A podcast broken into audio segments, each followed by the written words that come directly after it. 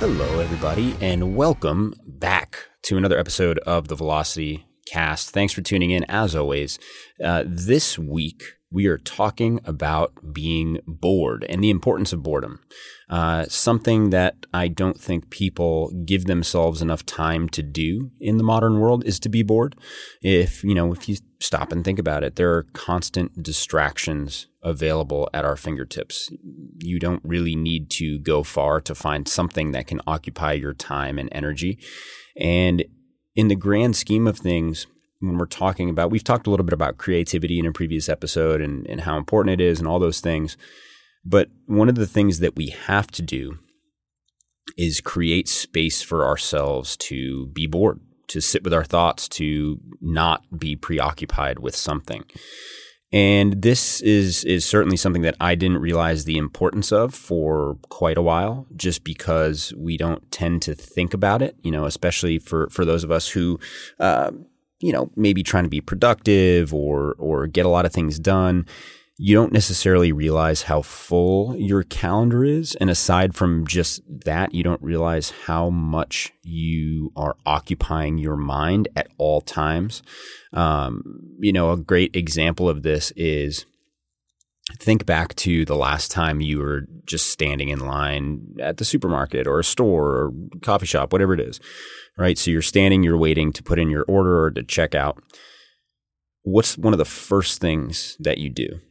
Because I'll tell you, one of the first things that I do is grab my phone and check emails or check messages or realistically scroll social media or whatever and just kind of waste time.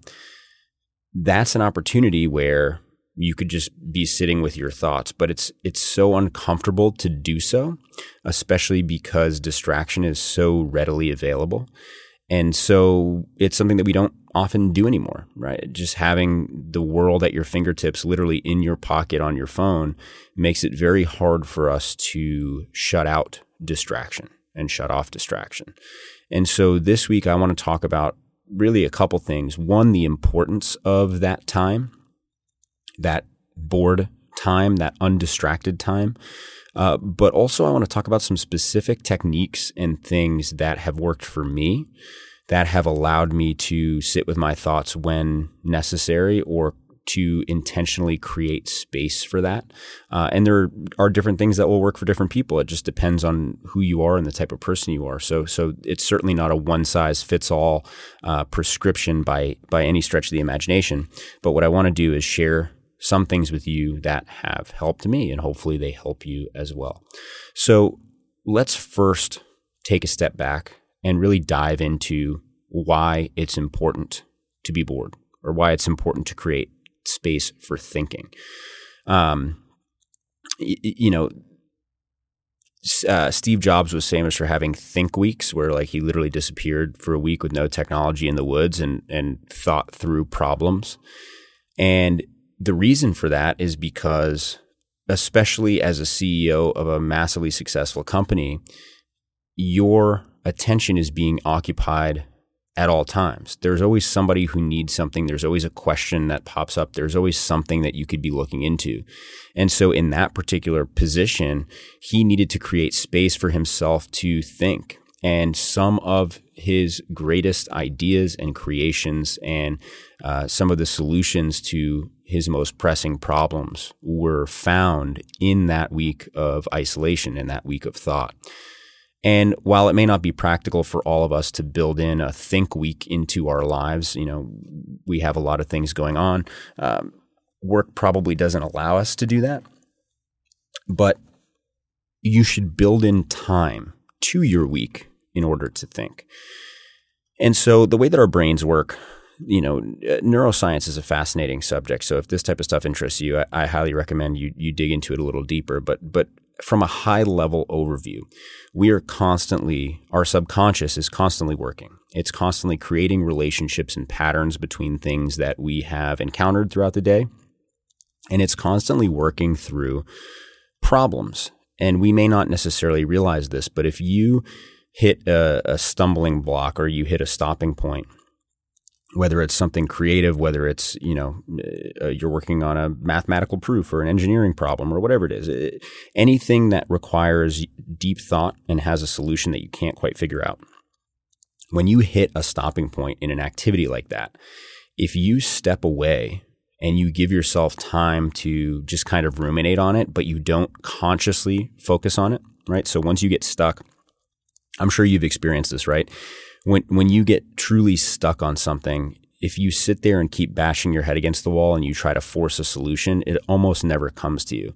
But how often are you in the shower or getting ready for bed or just kind of doing something like that, and all of a sudden a solution to that problem that you couldn't figure out pops into your head, right? All of a sudden it seems like you just out of thin air create a solution to something that had stumped you for an extended period of time.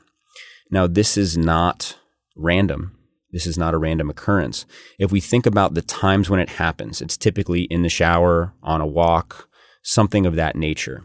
And those are specifically forced times of boredom or forced times of not being distracted. I mean, for most of us, we probably don't have a TV or a phone or something that's, you know, giving us information in our shower. Chances are you're just in there with your thoughts, some, you know, soap and water, right? And so that time actually becomes an incredible time to think, because our subconscious can start to connect the dots and start to put these pieces together, and it can work through problems that may have stumped us during our day or during our week. And having that space where we aren't being pulled in a million different directions, where we aren't being distracted by notifications or emails or texts or social media notifications, whatever it is, that creates space for us to think, and that creates space for our subconscious to bubble to the surface. The key with this time is you have to create the space for your brain to create these connections, because if you're filling that gap constantly with a bombardment of information, of notifications, of messages, you don't leave yourself the time to create those patterns and solve those problems. And so this is one of those things that it takes a conscious effort to create the space for this type of thing to happen. And especially if you're a creative individual, whether you're an artist, a singer-songwriter, a filmmaker, you know, whatever it is. Or a lot of times we may not realize it right away, but we have creative roles within our normal job description.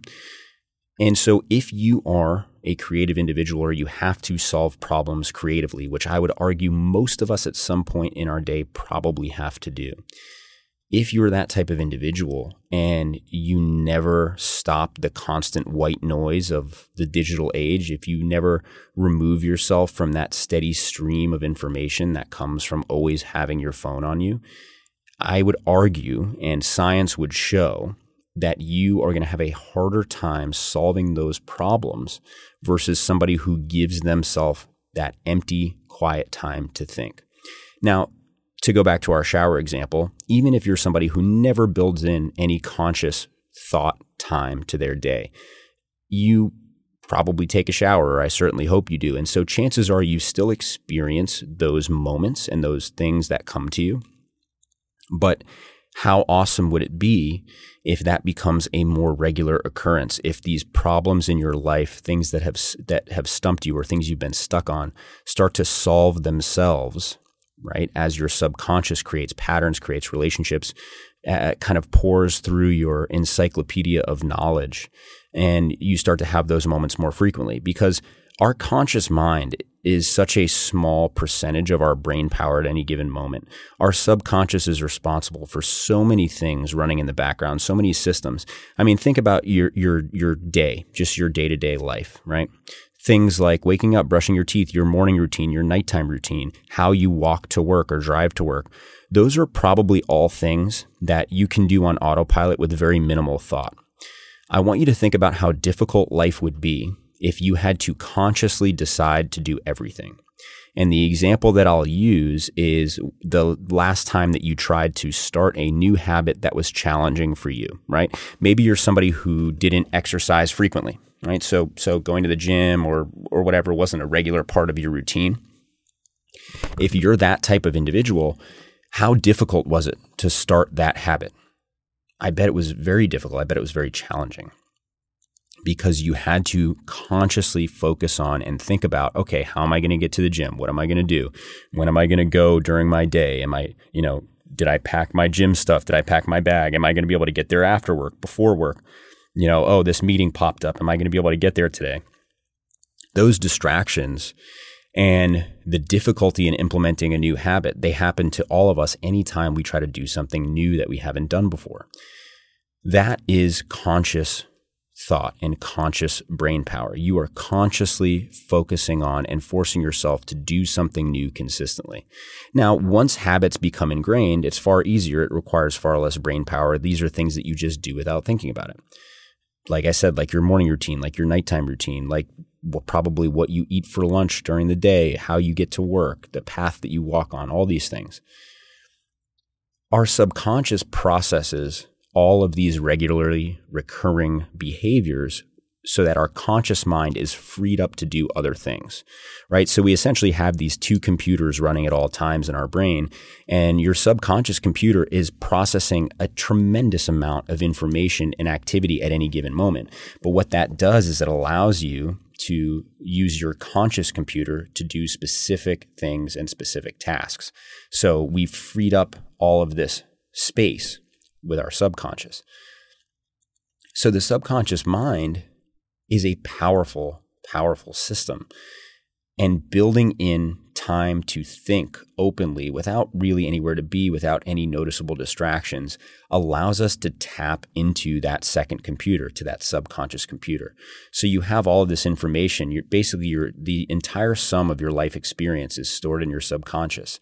And all of these little threads that somehow may or may not tie together are accessible there if we give ourselves this open-ended time to think. I tell people this a lot, and I've experienced this personally. You may have experienced this yourself as well. I don't really believe that any knowledge is lost, right? So, you know, I studied chemistry and math in college, and while I can argue that I use some of that knowledge on a semi-regular basis, a lot of the stuff that I learned for my degree is not information that I need to use or leverage on a regular basis.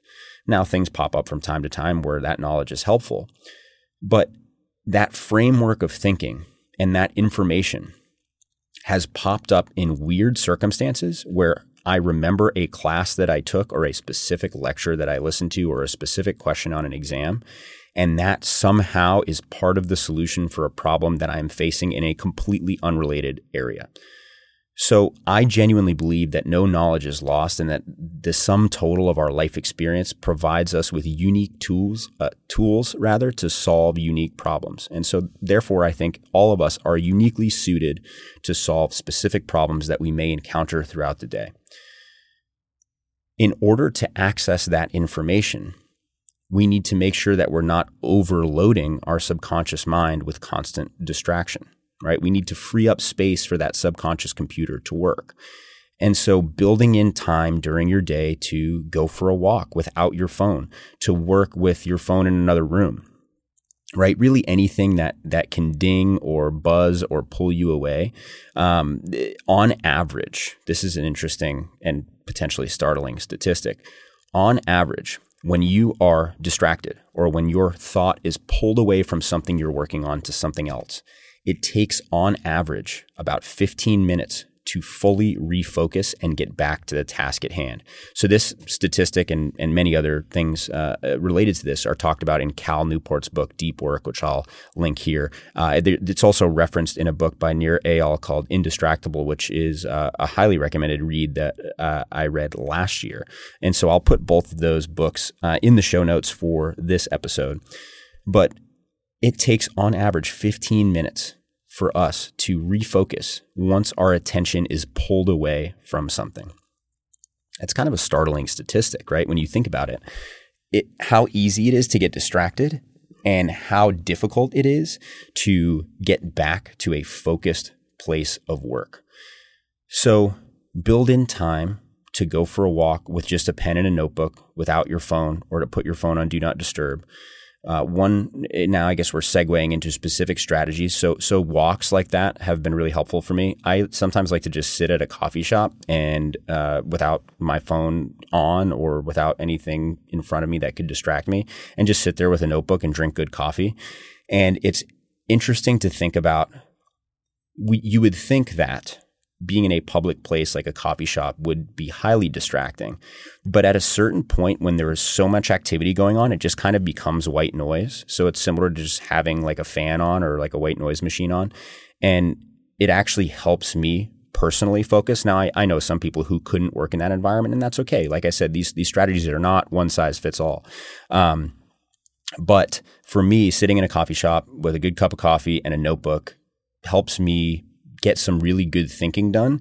And a lot of times just thoughts come to me or solutions to random things or threads of different conversations or different moments start to come to mind. And I just jot those things down, and they don't have to be fully formed thoughts or whatever. And a lot of times when I go back and reference those lists from sitting in a coffee shop and thinking, that information becomes really helpful for solving a specific problem that I didn't necessarily realize I was trying to solve. Long walks serve a similar purpose. Like sometimes I'll just go for a walk and bring a notebook with me. Now, I don't really get to do this as much as I would like to, right? So I'm not going to sit here and admit that I'm a perfect practitioner of this. I am highly distracted, which is why I made such a conscious effort to fix it. But those walks and those moments allow me to, you know, connect the dots and bring my thoughts together. And I've come up with some very interesting ideas and solutions to problems on just long walks with a notebook. I carry like a little moleskin pocket notebook on me a lot of the time with a pen, just because it fits in almost any jacket or pants or whatever. And it doesn't take up a ton of space. I can bring it with me. I know I have it. And I tend to just try to keep a notebook like that on me at all times. So that's one strategy that helps. One other thing that I really like is there is an app. I'm actually going to look this up right now because I just started using it. I believe it's called Forest. Let me just double check that. Yes, so it's called Forest. And Forest is a very like basic visual Pomodoro timer. But what it does is it also allows you to shut off access to other apps or shut off notifications from certain things while you're using it, which is really sweet. So you can be sitting there and in a deep work period, right? You can set a timer for really whatever you'd like. So it's customizable, which is also really cool. So you can set a timer to, you know, work on something, and you can create presets where you shut off access or notifications from specific apps while you are in that work period. So this is really cool because you can create a thinking block. You can set a timer for 20, 30 minutes to sit there and jot down ideas or whatever. And you can basically turn off access to and notifications from things like social media apps, email, text, whatever. And you can set it so that certain people can still get through. Even on, I'm sure you can do this on Android as well, but on iPhone, you can create specific work modes or focus modes where you can do more or less the same thing. But point being, I do not like to rely on willpower for things that I can program around. So in this instance, I can sit there and tell myself that I won't grab my phone and I won't open this thing and I won't do that. But the problem is if it's accessible and if I can easily do it, we don't realize how much our subconscious can also work against us in those environments, right? You probably grab your phone and check social media or check email or check text or whatever often throughout the day without having any idea that you're doing it. And so one exercise that actually can be completely helpful as a step one is just make a mental note and jot down anytime you notice yourself doing that. So anytime you're like, oh, my phone's in my hand and I have no idea how it got there, start just marking down how often that happens. And I think you'll surprise yourself with how much we instinctively reach for distraction in environments during the day. And so being aware of it is half the battle, right? So starting to keep track of, okay, is this happening frequently? And am I even aware of how often it's happening? So, you know, aside from the walks, aside from coffee shop works for me, one of the things that really helps is using that app Forest or just programming it into my phone, like basically making it impossible for me to give into distraction subconsciously. And over time, the more that I did this, the easier it was to do. And this is kind of similar to, so I started doing this for writing because, you know, I'm trying to work more on screenplays. I'm trying to write and work on a book that I've been working on for a while and kind of turn that into a course and all these things. And if I don't build in specific time to write where I'm not distracted by anything, I literally just won't do it. And so one of the stories that I really like to reference often is Jerry Seinfeld's approach to comedy and to writing jokes. And he literally forces himself to sit there every morning and write. And he doesn't have to write, actually. So more specifically, he doesn't need to write anything. He can literally just sit there and twiddle his thumbs. But the most important part of the behavior is that he is not allowed to do anything else. So he builds in this time every morning to write. And if he doesn't write anything, that's fine. He doesn't beat himself up about it. But what he doesn't do is allow himself to spend that time doing anything else. And this has allowed him to, just by nature of consistency over time, create some tremendous bodies of work. Now, whether it's writing or whatever other positive behavior that you're trying to institute, in this case, whether it's just building in thinking time, I think it's critical that you force yourself into situations where you need to do that activity, where you need to think, where you need to be bored and sit there with your thoughts. And the only rule is that you can't do anything else. If you consistently build in that practice to your life, right, little by little over time, what I think you'll find is that your subconscious mind will start to really kick into overdrive. You'll start to be able to access a lot more thoughts and kind of tie these threads of your life experience together. I think you'll find that you start solving problems that have been, keeping you up for a while much more easily. And in general, what we are starting to see, or what the science is starting to show, is that this is going to increase your cognitive ability in general, right? Which is critically important because there's so many things now in the world today that negatively affect our mind. This is going to increase your cognitive ability, your general cognitive ability, your ability to process information, to kind of connect the dots, to remember things. There are a lot of tangible benefits to your brain in general by building in this conscious time to sit there and be bored. So I highly encourage you to be bored more often, to get rid of the willpower component of it. Literally program your phone so that you can't use it or hide it. Don't take it with you. Go for a walk. Spend some time in the shower thinking. Carry a notebook around with you and put yourself in these situations. And I think you'll find that there's a huge, tremendous benefit to this bored time. And it's something that is so important now because it's so much harder to come by. It is far more difficult to be bored now than ever before. And I think it's very important and imperative that as human beings, we create the space to do so that we can sit with our thoughts and we can let our subconscious do what it does. So be bored more often. And if there are certain strategies that you find work really well for you, or there's something that, as you go on this journey that you really like, share it with me. I'd love to hear it. You can always message me, Justin, at trainedwright.com, or Instagram or Twitter at trainedwright. And that being said, until next week, I hope you all have a fantastic weekend.